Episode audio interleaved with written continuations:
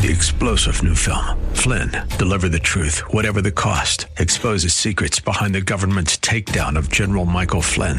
Flynn knew what the intel world had been up to. He ordered the first audit of the use of contractors. This set off alarm bells. He told the truth. He was the most dangerous person for Donald Trump to hire. They had to get rid of Flynn. Flynn, deliver the truth, whatever the cost. Available now. Watch it today. Go to salemnow.com. Salemnow.com. Representatives in Washington make every effort to follow their example. I'm Michael Medved. The following program is sponsored by Church of the Redeemer in Gaithersburg, Maryland. Welcome to Practical Living with Dale O'Shield, Senior Pastor of Church of the Redeemer in Maryland. We pray that through this message, you will learn how to apply God's Word and truth to your life. Stay with us as we discover God's truths that will transform us. The first thing I want to share with you today, and the first principle we'll look at, I'll talk about for a few moments together, is that our highest and greatest fulfillment in life always comes from fulfilling God's purpose for our lives. That if you're going to have your highest, best life, your greatest fulfillment in life, you need to find out what God's purpose is for your life and fulfill it. That's where duties and responsibilities begin. It begins with knowing God's will for your life. And God has a will for you, God has a purpose for you. God has a purpose for you. God created you for an important role, an important plan in the world. Every person is important. God has a purpose for your life. And the purpose of God for your life is not about you being known. It's not about you being prominent. It's about you living your life with significance. You may never be prominent. There may, may never be lots of people that know you, but that doesn't really matter. If God knows you and if you're doing exactly what He wants you to do, that's really what matters. Prominence is not the big issue, but significance is. And significance is found in doing, accomplishing God's purpose for your life. And I will tell you the fastest way to be miserable is to reject God's purpose and pursue your own. There's an Old Testament story that perhaps many of you are familiar with. I want to draw your attention to it again in the book of Jonah. It's a story of a man who decided that he wanted to do his will rather than God's will. And let's take a look at what happens in Jonah's life. Jonah chapter 1, beginning in verse number 1, I'm going to read down through verse number 12.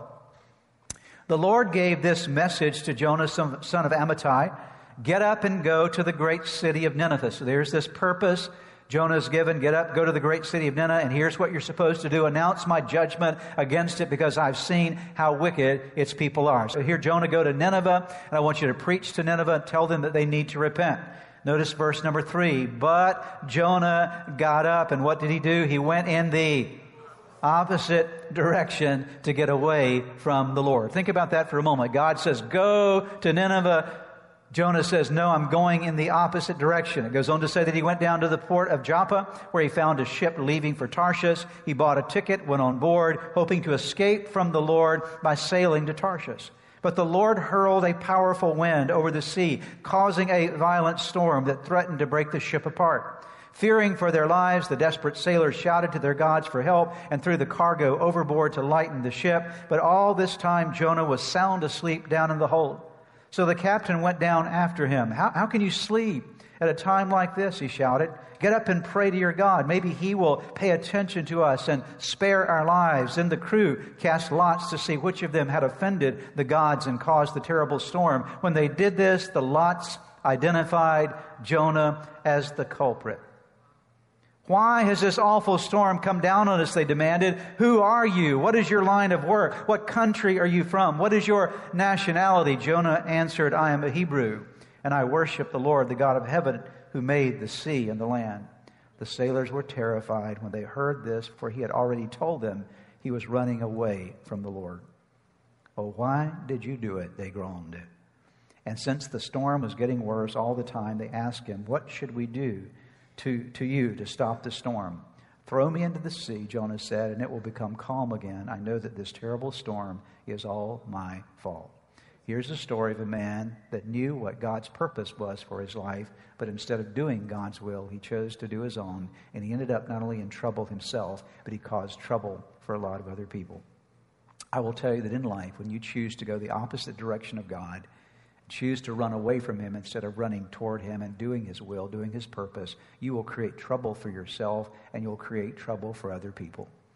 And in this story, if you continue to read it in chapters 2 and 3 of Jonah, you'll find out that Jonah then was cast overboard. A big fish swallowed him up. We know that story. He's in the belly of this fish for three days, and God gets his attention. And finally, Jonah is ready to say yes to God. And Jonah is then, if you will, vomited out again. He comes out of the belly of the fish, and he goes to Nineveh and preaches there to them, and they repent, and God's purpose is fulfilled. But it all started with a terrible set of circumstances for Jonah because he resisted the will of God. He was miserable because he didn't do what God designed him to do. When Jesus came down from heaven to earth, he came down submitted to the will of his Father. Listen to how Jesus himself described it in John chapter 6, verse 38. For I've come down from heaven not to do my will, but the will of him who sent me in chapter 4, verse 34 of John. My food, said Jesus, is to do the will of him who sent me and to finish his work. In John 5, verse 19, Jesus gave them this answer Very truly, I tell you, the Son can do nothing by himself. He can only do what he sees his Father doing, because whatever the Father does, the Son does also at a very critical time in Jesus' life as he's facing the potential of crucifixion the next day. In the Garden of Gethsemane, Jesus prays this prayer Father, if you're willing, take this cup from me. But then he prays, Yet not my will, but yours be done. The Apostle Paul, in reflecting on the nature of Jesus, his submission to the will of his Father, gives us this beautiful passage in Philippians chapter 2, beginning in verse number 5. It's one that perhaps you may be familiar with, but I want to highlight it for us this morning on this point. He writes and says, In your relationships with one another, have the same mindset, the same thinking as Christ Jesus, who, being in very nature God, did not consider equality with God something to be used to his own advantage. Rather, he made himself, notice this, nothing by taking the very nature of a servant. Let me just parenthetically say there that if you are taking on the nature of a servant, it means that you will do the will of your master. He submitted himself to the will of his master. He took on the very nature of a servant, his master being Father God, being made in human likeness and being found in appearance as a man. He humbled himself by becoming obedient to death, even death on the cross. So here is this ultimate surrender of Jesus to the will of his Father. Now notice what happens. Therefore, that is because he does this. Jesus has humbled himself. He's become obedient in submission to his Father. Therefore, God exalted him to the highest place and gave him the name that is above every name, that at the name of Jesus every knee should bow in heaven and on earth and under the earth, and every tongue acknowledge that Jesus Christ is Lord to the glory of God the Father. Therefore, again, what is it therefore? Because of what's just been said, here is the application for us. Therefore, my dear friends, as you have always obeyed, not only in my presence, but now much more in my absence, continue to work out your salvation with fear and trembling. That is, live the same kind of life that Jesus lived, because Jesus went down down in submission, he was able to go up in honor.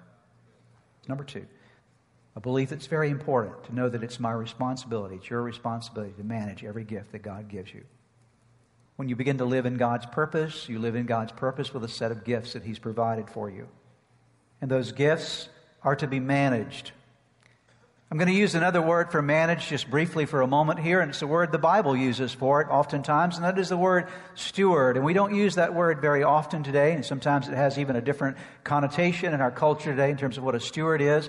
But in the Old Testament and New Testament times, a steward was a manager. That's the whole idea, that you were given something that belonged to someone else, and the whole idea is you were to not only take care of something given to you, but actually to benefit what was given to you. You manage something so that there's increase. Let me share with you very quickly seven gifts that God has given to you that you must manage effectively with your life. Every person has this, these seven management responsibilities. If you want your life to go well, manage these things well. Number one, manage your temperament. Your temperament is your personality. Grow in a bit more patience and kindness and gentleness and all those things that represent the fruit of the Spirit. But the more you improve you, the more effective you can be for the kingdom of God. And so you begin to say, Jesus, help me to grow my temperament so that I'm more like Christ, that I'm developing a Christ like spirit and attitude about me, that my temperament, my personality begins to reflect the personality of Jesus. And so that's called self control. It is learning to manage you. The toughest person you will ever manage in life is you.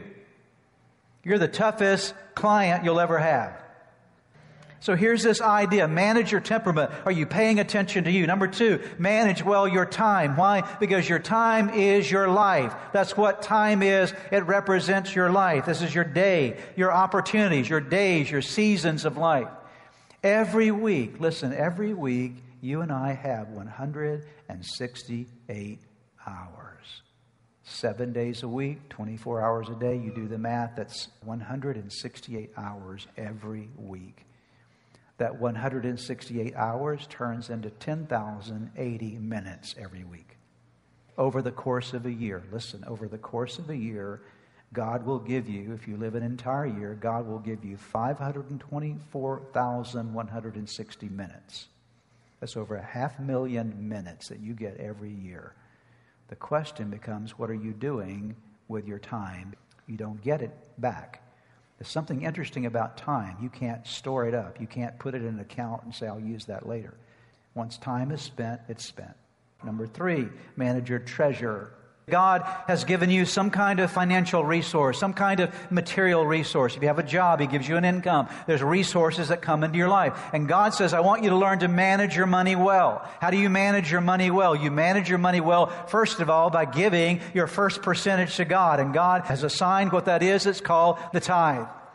The tithe is something that was established going before the law of Moses, going back to the time of Abraham. The first record of the tithe we have is Abraham giving a tenth of the spoils of battle to Melchizedek, the high priest. You read about that in Genesis chapter 14. Moses reinforces the principle of the tithe. We find it really described for us in Malachi chapter 3, verses 8 through 12, where the prophet Malachi said, You're robbing God. And the people said, How are we robbing you? And Malachi, the prophet, says, Well, God says you're robbing him through your tithe tithes and offerings. And then there's this, this very clear set of instructions. The instruction, bring all the tithe into the storehouse, says the Lord, and put me to the test. Prove me in this, God says, and see if I will not open up the windows of heaven and pour out blessing. There's not even room enough to receive. But God says, I want you to bring that to me. And then Jesus reinforced it in Matthew chapter 23, verse 23, where he described that this is something we ought to do. Now, the tithe is the first 10% of that which God blesses you with. And the Bible says if you don't bring that back to God, you're actually stealing from God. I didn't say that, God said it, okay? Now, why would God tell us to bring the first 10% and give it to Him? It's not because God needs your money. It's not even because the church needs your money. You need to give. You need to be in a position of showing God that you trust Him, that you say, God, I am confident that you're going to take care of me. I'm not just going to say this, I'm going to demonstrate this with my life by my practice. I will tell you this you cannot outgive God. And God says, if you'll just enter into covenant relationship with me and you'll establish, put me first in your finance, I like to encourage people to practice what's known as the 10 10 80 principle. The 10 10 80 principle is the first 10% goes to God, the second 10% you try to save, put it away for some margin in your life, and the 80% you learn to live off of 80%. That means you might have to trim back your lifestyle a little bit, but I tell you what, it's always better to be giving to God and having something for your future and living off an effective amount of your life, 80%, so that you are able to begin to move forward and make it ahead in life. This is, these are principles that God gives you. But the important thing is to say, I'm going to make God first in my finances. Then the fourth thing, manage well your training. God gives you training opportunities. He brings things along your way to help you learn stuff. And if you don't manage that well, I've seen people before that had wonderful training opportunities spiritually, or sometimes God will bring you a training moment for your career. And if you learn what you need to learn there, you can get a promotion. You can move to the next level because you're learning the things you need to learn. See, God gives you purpose, but then you have to manage the opportunities He brings your way. Then you have to manage well your test. I will tell you something about tests. Tests are not designed to make you fail, tests are designed to help you know how well you're doing, right? And where you need to improve. That's what a test is. A test is not, when God gives you a test, it's not because He's angry with you. A test is designed to help us to learn where we are in our journey, to get some information. And so when a test comes your way, don't just let it come and bypass you and not learn something from it. Find out what you need to learn. And then, number six, here's a key one for your life manage your tongue. Oh, my goodness. Why is this so important? Because this little thing in the middle of your mouth will either bring you great blessing or terrible trouble. Then, number seven, manage your talent, grow your talent. See, gifts come to us in raw form, and the way that we develop them is by paying attention to them, by learning things that we need to learn about how to improve. Whatever it is that you're doing in life, always grow your talent. Always grow it. Why? Because it makes you, gives you more capacity to be used by God. The key thing is this what God wants for your life when you manage your life well is He's looking for faithfulness from your life, right? Notice 1 Corinthians 4, verse 2. Moreover, it is required in stewards or managers that one be found, what's the word there? Faithful. So when God says manage your gifts well, what, how does He want you to manage them? With, what's the word again? Faithfulness, right? Faithfulness. Now, let me take just a brief moment before we go to our last point and explain to you what faithfulness is. Faithfulness is growing or increasing whatever God gives you. That's what faithfulness is. Jesus taught this principle in Matthew 25. He said there was a master, a, a, man that owned a business, we might say, and he brought three of his workers in. And he said, I'm going to go away for a period of time, so I'm going to leave some stuff with the three of you guys and to you. I'm going to give you, I'm going to give you five bags of gold to manage for me. That portfolio will be yours. And this guy here, I'm going to give you two bags of gold to, to manage for me, to steward for me while I'm gone. To the other guys, I'm going to give you one. And the Bible says that the, the, the, the owner of the business did this uh, based upon the abilities of these three people. Okay, so one has five, one two, one one.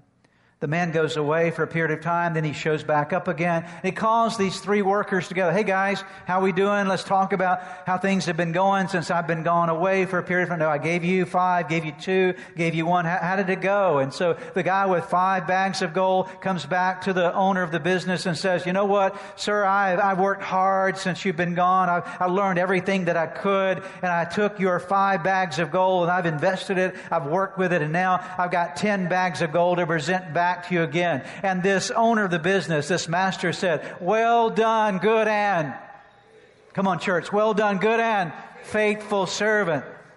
You've been faithful in a few things. I'm now going to make you ruler over many. Enter into the joy of your master. And so there's this commendation because he had proven himself to be faithful. What proved his faithfulness? Not just holding on to what he'd been given, but what proved faithfulness was increasing what he'd been given.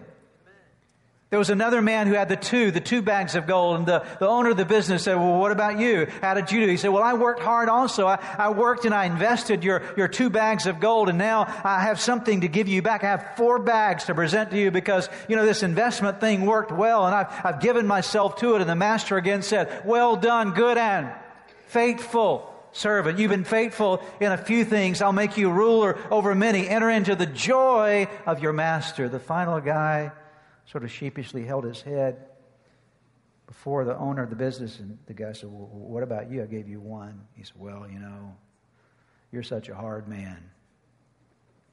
I know you're tough, and I didn't want to lose anything. So I went and dug a hole. I hid it in the hole. I didn't lose it. But here it is back. You gave me one. Here's one.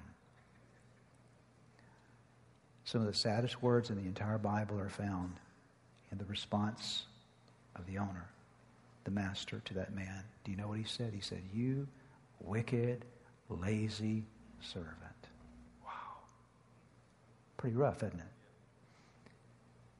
What I gave you, you did nothing with it. So I'm going to take actually what I gave you, I'm going to give it to somebody else. Because you don't know what to do with what's given to you. Okay? You don't know what to do. See, the problem in this man's mind was he had created a mindset about the master. He created a mindset about the master, and there were no problems with the master. There was a big problem with the mindset of the man, okay? Because the master was a man who was willing to reward, but the mindset of this guy kept him living in fear and doing nothing with what had been given to him. So the more comes by the increase of our faithfulness. Amen? Last point I want to conclude with today. The third thing that you and I need to remember is this. This is how you ought to think about your duties and your responsibilities. Attending to daily duties is one of the ways I fulfill God's will. The reason that daily is so important is because we all have a tendency to live in something other than today. We have a tendency to live in yesterday, the regrets of yesterday. Oh, I did this, that was a failure, I made a mistake here, or this has happened in my life yesterday, so we live in the past. Other people are living in the future. What's going to happen tomorrow? What's going to happen next year? And so I can't wait till I get there. I can't wait. One day I'm going to do God's will. One day I'm going to get there. And so we live way out here, and God says, Oh, time out. Yesterday is already gone. You can't go back. No reason to spend your time on your yesterday except to learn some valuable lesson from yesterday for today. And tomorrow is not here. You're not even promised tomorrow.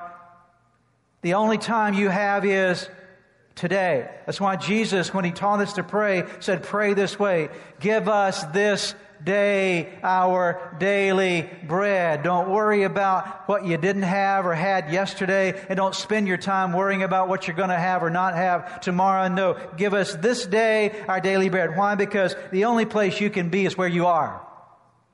The only time you can live in is now. You can't live in another time. To not now is the time. The only time you have is right now. God says, what I want you to do is focus in on the responsibilities and managing what I've given you right now. Do it daily. In your day. Don't spend your time on things that you cannot control. Focus your attention on today. There's a story in the Old Testament of, of a man by the name of Eli the priest. The story is found in 1 Samuel. It's a story of, you, find, you might remember Eli being the priest that spoke to Hannah, who ended up having the baby called Samuel. It's an amazing story that happens there. But Eli was a man that, did, that failed to pay attention to what he should have been doing every day of his life. He had two sons that were priests also, and these two sons were wild and rebellious, and they were going to the place of worship, and they were not treating the offerings of God appropriately, and they were, they were immoral in the way they were treating the ladies around the places of worship. And so the Bible says that God removed the priesthood from Eli because he did not restrain, he didn't discipline his children, he didn't do what he needed to do in the day, in the moment. See, there are duties and responsibilities that God gives you each day of your life, and you are wise when you pay attention to them and pay attention to your day, your daily duties. And so there's the mindset here. We're talking about how you think, what you believe, what's really important. What do you really believe? Well, I believe, and I want you to believe, God wants you to believe that there's a purpose for your life. Amen? God wants you to believe that you're a manager, okay? The things aren't just going to automatically happen. God says, I want you to believe this about yourself. You're a manager. That's who I called you to be. And I want you to manage well at least all those seven areas of your life. Manage them well. Every one of these areas your temperament, your time, your treasure, all those things. Measure, you manage it well. That's your job. And don't just spend your time thinking about doing it someday, do it today. Okay? Listen to what the Apostle Paul says as we wrap this up. 2 Corinthians chapter 6 verses 3 through 6. He's describing his mindset, his belief system regarding his own work and how it engaged, how he engaged with it. He says in verses 3 through 6, 2 Corinthians 6, we live in such a way that no one will stumble because of us and no one will find fault with our ministry. In everything we do, we show that we are true ministers of God. We patiently endure troubles and hardships and calamities of every kind. We have been beaten, been put in prison, faced angry mobs. Notice the next phrase there worked to exhaustion, endured sleepless nights, and gone without food. Paul says, This is what life looks like for me.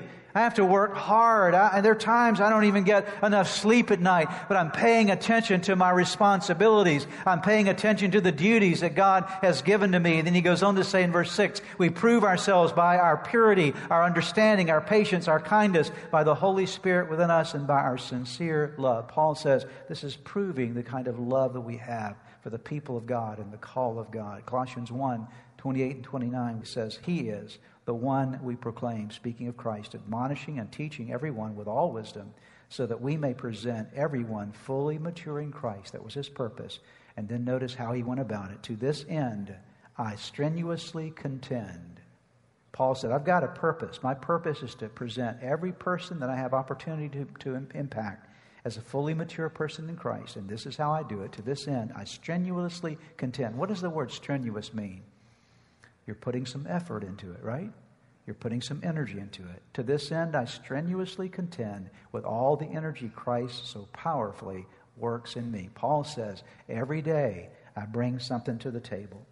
Every day in my management responsibilities, I bring my strenuous effort. I bring my strenuous work. I put my whole heart in to the duties that God has given to me. And then I know that when I'm bringing all that I can bring, that Christ will bring to me the energy that I need to fulfill the purpose He has for my life. And if I'll do it today, as I need to do today, God will take care of my tomorrow.